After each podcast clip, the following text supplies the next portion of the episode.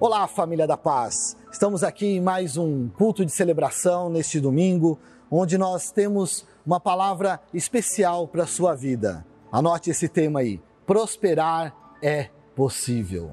Prosperar é possível. O nosso texto base será em Mateus capítulo 6, o verso de 33 até o 34. Enquanto você encontra esse versículo aí, faz as suas anotações, fazer uma breve introdução sobre esse tema. Prosperar é possível. Quando vemos o significado dessa palavra prosperidade, podemos encontrar uma definição que vai muito mais além daquilo que está relacionado com as riquezas.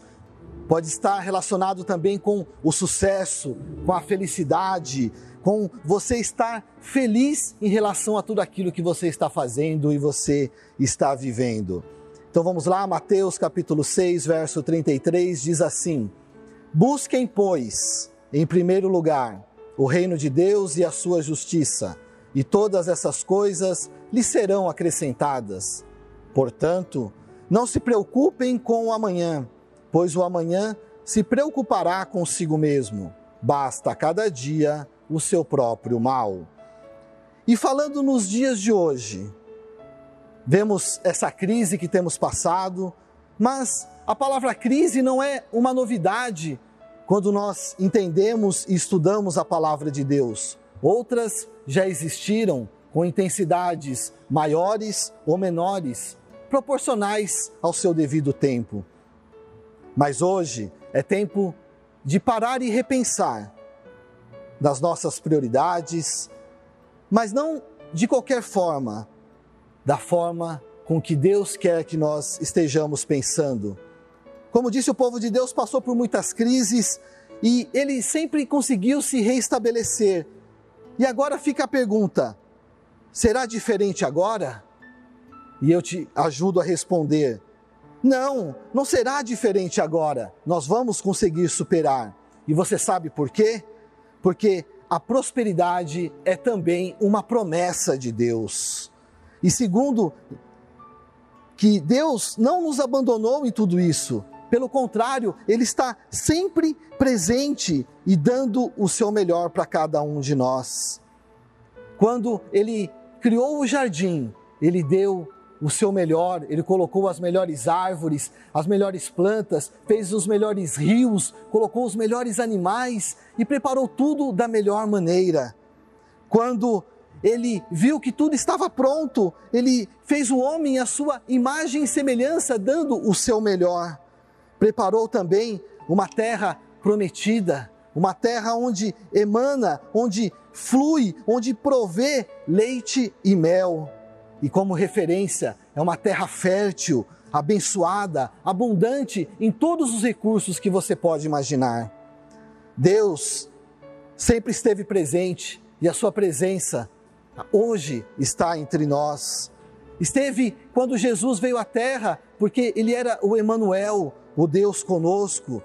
Deu o seu Espírito Santo como promessa para que tivéssemos um consolador, para que não ficássemos só, e é esse consolador que habita dentro de todo aquele que crê, de todo aquele que confessa o Senhor Jesus como Senhor e Salvador. E prosperar é possível. E prosperar é possível para vencer esse tempo de crise. Primeiro ponto que eu quero falar nessa celebração, nessa ministração é a prosperidade familiar. A primeira crise familiar aconteceu ainda no jardim do Éden, no jardim, ali mesmo no paraíso. Um casal não teve a comunicação perfeita, não teve a comunicação assertiva, clara, e a serpente, o diabo, aproveitou desta oportunidade, aproveitou desta brecha para poder entrar e estragar aquele relacionamento e principalmente estragar o relacionamento daquele casal com Deus. Durante esta pandemia, esse período de isolamento social, muitos casais tiveram crises, tiveram problemas para poder ficar em casa, ficar em casa juntos, e as crises foram brotando, foram aparecendo, eles não sabiam o que falar, não sabiam o que fazer juntos. Alguns enfrentavam essa dificuldade e descobriam como é bom estar juntos, fazer as coisas juntos, enquanto os outros ignoravam tudo aquilo e continuavam mergulhados em uma crise. Quando ignoramos uma crise, não ganhamos nada, apenas perdemos. Quando enfrentamos a crise, nós saímos mais fortes. John Maxwell, um célebre escritor, tem em um dos seus livros o título que diz: Às vezes ganhamos e às vezes aprendemos. Quando nos recusamos a aprender em meio a uma crise, sim, o resultado vai ser de derrota, vai ser de perda, mas se aproveitamos essa oportunidade para aprender, podemos viver isso na nossa vida, podemos aprender em meio à crise. E quando falamos dessa prosperidade familiar, vemos que essas crises também são oportunidades para que os relacionamentos cresçam, para que eles se fortaleçam. E como nós vamos fazer isso? Quais seriam os passos para que nós possamos caminhar nessa prosperidade familiar? Compartilhando e refletindo sobre o texto de Oséias, capítulo 4, verso 6, onde o próprio Deus diz: O meu povo perece, o meu povo morre por falta de sabedoria. Qual o seu sentimento quando você lê e reflete sobre esse versículo? Eu sou o povo de Deus, você e sua família fazem parte do povo de Deus. Nós somos o povo de Deus. E precisamos buscar essa sabedoria, precisamos dessa sabedoria em nossa vida. E quando falamos em sabedoria, outro texto que a Bíblia destaca e traz como aprendizado e ferramenta para o nosso dia a dia está em Tiago, capítulo 1, verso 5, que diz: Vemos que Deus dá a todo aquele que pede, e Deus dá de boa vontade, quanto de sabedoria você necessitar. Quantas vezes você já pediu sabedoria para Deus? Quantas vezes você já esteve em situações onde precisou de sabedoria? Essa sabedoria está principalmente nas palavras da Sagrada Escritura, que é a vontade do próprio Deus. Eu queria te desafiar agora a você pegar a sua Bíblia e você olhar para ela e declarar isso.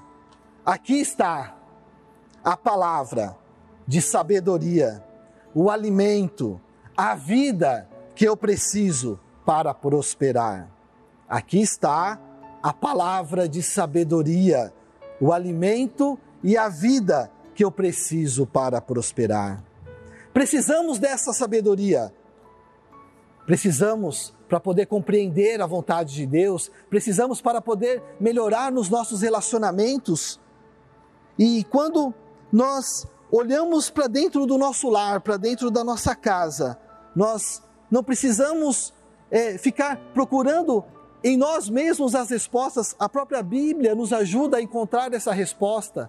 Se a Bíblia diz não para algo, é não, porque Deus já disse que abomina, que rejeita e que não pode. Então a minha resposta tem que ser não para aquilo. Essa sabedoria para dizer não e também não estar aceitando um pecado como sendo simplesmente um probleminha em nossas vidas. Todas as vezes que nós rebaixamos um pecado a um simples problema, ele passa a ser um problema muito maior depois de um determinado tempo, porque pecado é pecado. O pecado nos afasta de Deus. A mentira é pecado, e quanto mais nós mentimos, mais essa mentira aumenta e mais aumenta a nossa distância em relação a Deus. Então, não deixe que esses pequenos problemas virem grandes problemas na sua vida. Saiba encontrar a sabedoria na palavra de Deus.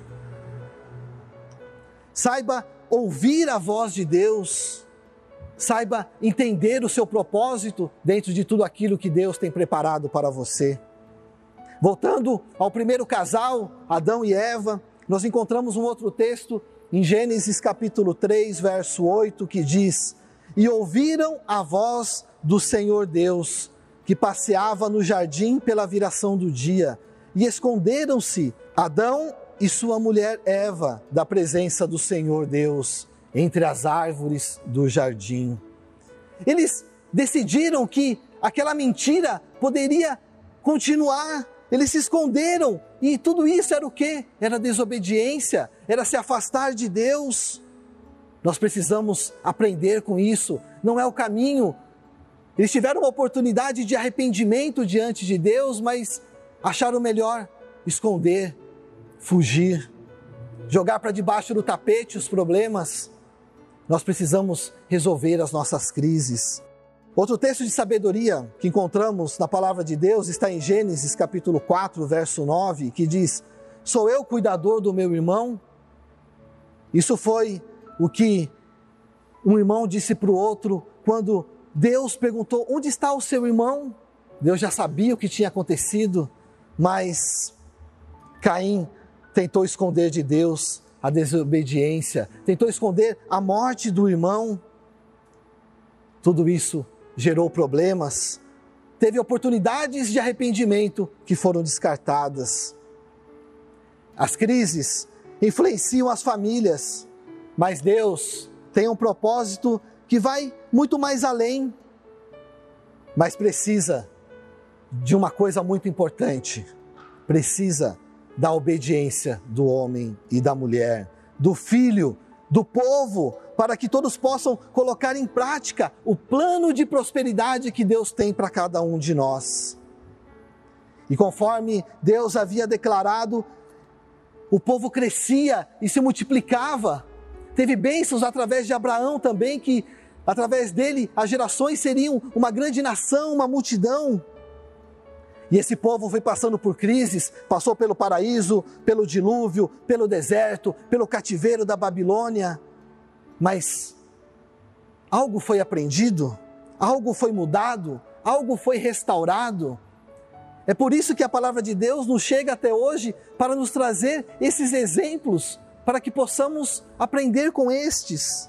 Em cada crise, pelo menos uma lição que devemos aprender para crescer, e alcançar um outro nível, um outro patamar de relacionamento, não apenas com as pessoas, mas principalmente com Deus, com a nossa família, com todos aqueles que estão próximos de nós. E quais são os passos para que nós possamos resolver essas crises? Arrependimento, a busca constante de Deus, aprender com o ensino de Deus, viver em comunhão com os irmãos, com a família, com Deus. A palavra de Deus diz em Salmo 133: Ó, oh, quão bom e agradável era é viverem unidos os irmãos. Então isso é bom, isso é agradável, isso nós precisamos continuar buscando. Então, esse primeiro ponto, a prosperidade familiar, vem com o aprender de Deus. A prosperidade familiar vem com o aprender de Deus. Segundo ponto, prosperando nas crises. Quando ainda estudando a palavra de Deus, vendo tudo isso de sabedoria que podemos encontrar aqui com a revelação do Espírito Santo de Deus, vendo no livro de Êxodo, nós podemos até nos perguntar por que de tantos erros daquele povo, por que de tantas mortes que aconteceram naquela ocasião e principalmente o porquê de tanta desobediência em relação aos mandamentos de Deus. O apóstolo Paulo usa exatamente este exemplo do povo no deserto para poder falar com a igreja em Coríntios. Porque era uma igreja que estava em crise, uma igreja que estava em disputa. Uns diziam, eu sou de Paulo, outros diziam, eu sou de Apolo, outros diziam, eu sou de Cristo. Ou seja, haviam panelas, haviam segregações ali dentro, estavam separados. Alguns ainda não se incomodavam com algumas práticas imorais que aconteciam ali naquela cidade. E no capítulo 10 de 1 Coríntios, no verso 6, Paulo diz: Escrevo a vocês, igreja, dizendo que tudo isto sirva de evidência, sirva de exemplo, sirva de alerta, para que vocês não venham a cometer os mesmos erros. Ele estava falando dos erros do povo durante o período no deserto, tudo aquilo que levou o povo a não chegar à terra prometida, a desobediência. O motivo pelo qual o povo não chegou na terra prometida foi a desobediência à vontade de Deus. E como e quando nós desobedecemos a Deus? Como eu sei que eu estou desobedecendo a Deus, que eu corro esse risco de não chegar até as promessas que Deus tem para a minha vida? Fazendo um, um raio-x, uma análise da história daquele povo no deserto, da igreja em Coríntios e da nossa atualidade, nós podemos ver alguns pontos. Os milagres naquela época aconteciam, aconteceram antes do deserto, aconteceram dentro do deserto, continuaram a acontecer quando Jesus foi o Emanuel, o Deus conosco, continuou acontecendo no tempo dos discípulos e ainda acontece nos dias de hoje. Então os milagres continuam presentes porque são a ação manifesta do poder de Deus no meio do seu povo. Mas infelizmente outras coisas ainda acontecem de modo negativo que vem atrapalhar a caminhada do povo de Deus. Naquele tempo existia cobiça. Quando eles estavam no deserto, o próprio Deus entregou os mandamentos, dizendo: Não cobiçarás a mulher do teu próximo, não cobiçarás os bens do teu próximo. Eles queriam ter o que era dos outros. Hoje, numa realidade, numa realidade, quantas vezes nós erramos ao cobiçar aquilo que não é nosso, o dom, os bens, a posição, o cabelo, a roupa, tudo aquilo que é do outro. Outro motivo que levou o povo a desobedecer à vontade de Deus foi através da idolatria. E Deus claramente, claramente diz em relação a isso: afastem-se dos ídolos, afastem-se de tudo isso. E toda vez que nós damos mais valor a alguma coisa, a algum sistema, a uma pessoa, mais do que nós damos a Deus, isso passa a ser uma idolatria que nós temos nos dias de hoje. Então, cuidado, porque isso ainda pode estar presente dentro da nossa casa hoje, dentro do nosso trabalho, dentro da nossa vida. Muitas outras razões impediram aquele povo de entrar na terra prometida. Impediram aquele povo de sair do deserto, o deserto que foi um lugar de tratamento para aquele povo, um lugar onde eles viram os milagres, os lugares onde eles viram que a confiança deveria estar em Deus, mas não perseveraram, não ouviram a voz de Deus através de Moisés. Se esqueciam dos milagres, se esqueciam dos feitos que Deus estava fazendo no meio deles. Então, nesse segundo ponto, se nós queremos perseverar em meio às crises, nós precisamos vencer nesse deserto, perseverar nesse deserto, ouvir a voz de Deus nesse deserto, para que nós possamos continuar caminhando. O terceiro ponto, prosperando através das gerações. Se nós queremos ser prósperos, alcançar a prosperidade, nós precisamos entender que é uma prosperidade que não é apenas para a minha vida, para a minha geração, mas vai se estender até outras gerações também. Em Êxodo capítulo 20, verso 6, Deus diz que trata com bondade até mil gerações aos que o amam e obedecem os seus mandamentos. Veja bem, amar e obedecer, duas palavras, duas chaves para poder fazer com que mil gerações sejam abençoadas. E vai depender do que? Do meu amor e da minha obediência.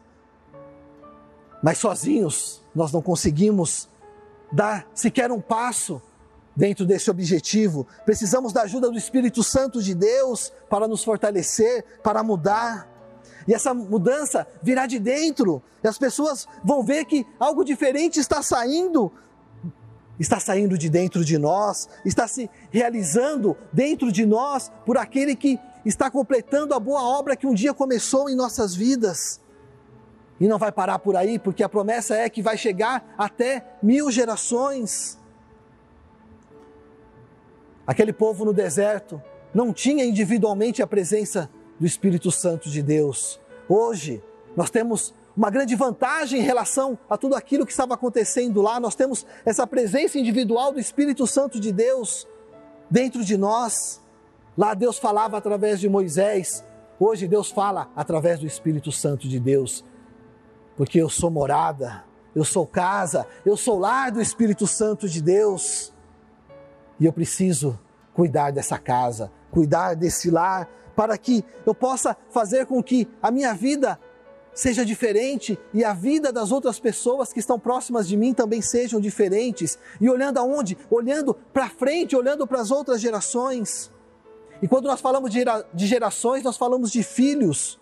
E, nos filhos é onde começam as nossas mil gerações. Em Salmo 127, 4 diz: Os filhos são como flechas na mão do arqueiro. Irão mais longe do que nós. Seus filhos irão mais longe do que você irão mais longe do que eu, eles irão além, mas eles precisam ir na direção correta. E se eles são como flechas na mão do arqueiro, e eu e você somos esses arqueiros, nós precisamos apontar para o lugar correto, precisamos apontar para onde nós entendemos que Deus tem o melhor para eles, para onde Deus revelou as promessas de prosperidade para eles. Essa é uma grande responsabilidade para os cuidadores, para os pais, fazer com que os filhos estejam nesse caminho. A palavra diz para inculcar desde pequenininho, para que quando eles cresçam, eles não esqueçam de estar aonde? De estar nesse caminho, nesse caminho de bênção. Então, papai, mamãe, cuidador, preste atenção, cuidado para onde você está apontando para que seus filhos estejam caminhando. Tenha certeza que você está colocando eles no caminho certo, no caminho do amor e no caminho da obediência, para que, através dele, mais mil gerações também possam ser abençoadas. E aí isso vai se perpetuar de geração em geração.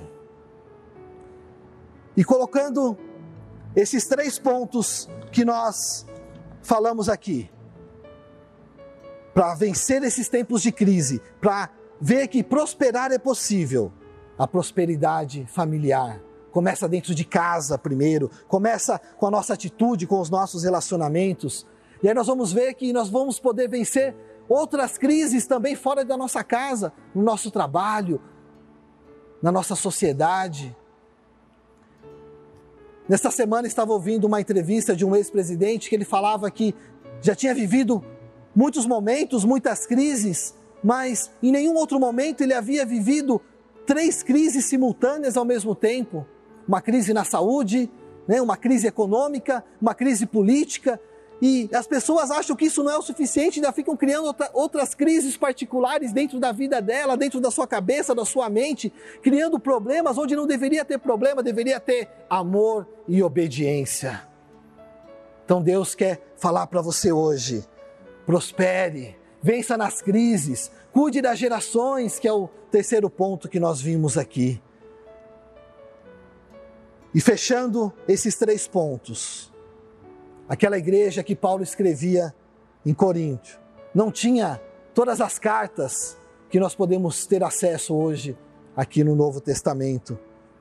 Porque hoje nós podemos ser alertados, nós podemos ser ensinados, nós podemos servir de exemplo para eles para os nossos filhos. Podemos servir de exemplo porque nós aprendemos aquilo que está escrito na palavra de Deus. Nós hoje temos ainda a presença do Espírito Santo de Deus, temos à disposição a Bíblia, que é a sabedoria de Deus. 2 Timóteo 3,16 diz que toda palavra é inspirada por Deus e ela é boa, ela é excelente para o ensino, para a repreensão, para poder mostrar o caminho temos diversos outros materiais de apoio para aprender sobre o propósito de Deus na nossa vida. Temos a tecnologia que nos ajuda rapidamente a acessar diversos conteúdos, viajar digitalmente, ver vídeos, ouvir testemunhos, aprender mais e mais. Mas acima de tudo isso, nós temos que saber que não vai ser a tecnologia, não vai ser uma internet rápida, não vai ser um excesso de livros ali armazenados dentro da minha casa que vai fazer com que eu vença a crise. Nós temos, acima de tudo, a promessa de Deus a nosso favor. Uma promessa que foi dada pelo próprio Deus, porque nós já somos vencedores nessa batalha. Podemos ter essa sabedoria, podemos ser um marido que realmente ama a esposa, podemos ver dentro das casas filhos que honram seus pais para que eles possam viver mais anos. Tudo isso é promessa de Deus, mas está atrelado o quê? A amar e a obedecer. Aquele povo lá no deserto teve fome, mas o Deus foi próspero, colocou para eles o pão, colocou um maná a cada dia. O povo teve sede e Deus transformou até águas amargas em águas doces. O povo ia seguindo Jesus com fome. Jesus pede para que eles parem, que eles se aquietem, que eles sentem, e a partir de cinco pães e dois peixinhos, ele faz um grande milagre, ele faz uma multiplicação que pode continuar fazendo ainda na sua vida hoje. Então pare, acalme-se, não tenha ansiedade, sente, escute aquilo que Deus quer falar para você. Escute a voz através do Espírito Santo de Deus. O milagre já está chegando aí na sua casa, o milagre já está chegando aí na sua vida. Deus também quer fazer um milagre através dos cinco pães e dois peixinhos que você tem aí na sua frente, na sua casa. Basta nós oferecermos isso diante de Deus, porque Jesus só pôde fazer um milagre porque foi levado até ele esses cinco pães e esses dois peixes, e a partir deste pouco, muito foi feito. Qual é o pouco que você está disposto a apresentar diante de Deus hoje? Qual é o pouco que você está disposto a fazer para sair dessa crise, para vencer essa crise familiar, para vencer essa crise que nós estamos passando na sociedade? Para sair desse deserto que parece infinito, mas Deus não nos colocou para ficar infinitamente no deserto. No final desse deserto existe uma terra prometida, existe a terra da promessa, uma terra onde tudo é fartura, onde tem mel, onde tem leite, onde tudo é frutífero, onde você vai ver a abundância daquilo que Deus quer fazer na sua vida. Deus é o mesmo hoje, daquele que fez os milagres no passado. Nós precisamos amar e obedecer. E ainda mais um detalhe que faz toda a diferença: o detalhe da oração. A palavra de Deus fala que muitas vezes nós não recebemos porque pedimos mal, então faz um ajuste aí em como você está pedindo. Se você não está recebendo, que pode ser que você está pedindo mal, está pedindo para o seu próprio interesse, porque a Bíblia fala que não recebemos quando pedimos para o nosso próprio interesse. Busque o reino de Deus e a sua justiça em primeiro lugar, e tudo lhe será acrescentado. Esse é o primeiro caminho que devemos buscar, o caminho de colocar o reino de Deus acima de todas as coisas. Isso vai nos ajudar a combater a idolatria, muitas outras coisas, mas buscar o reino de Deus com amor e obediência, pedindo corretamente, nós vamos receber, nós vamos prosperar.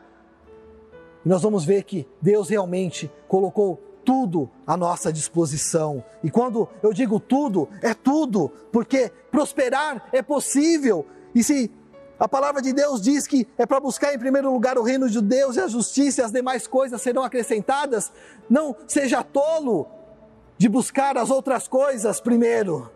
Seja sábio e busque a palavra de Deus, busque o reino de Deus em primeiro lugar.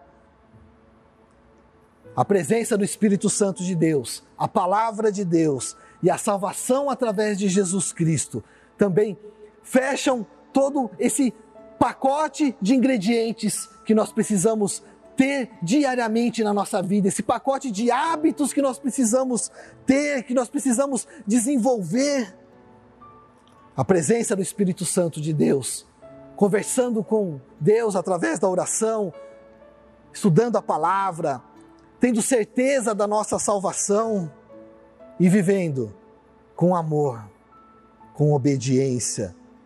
E esse temor a Deus que pode resumir todas essas outras coisas, para que nós possamos prosperar. E aí você vai poder dizer para o seu filho, para o seu neto e para as outras mil gerações, você vai deixar esse recado: prosperar é possível. Prosperar é possível.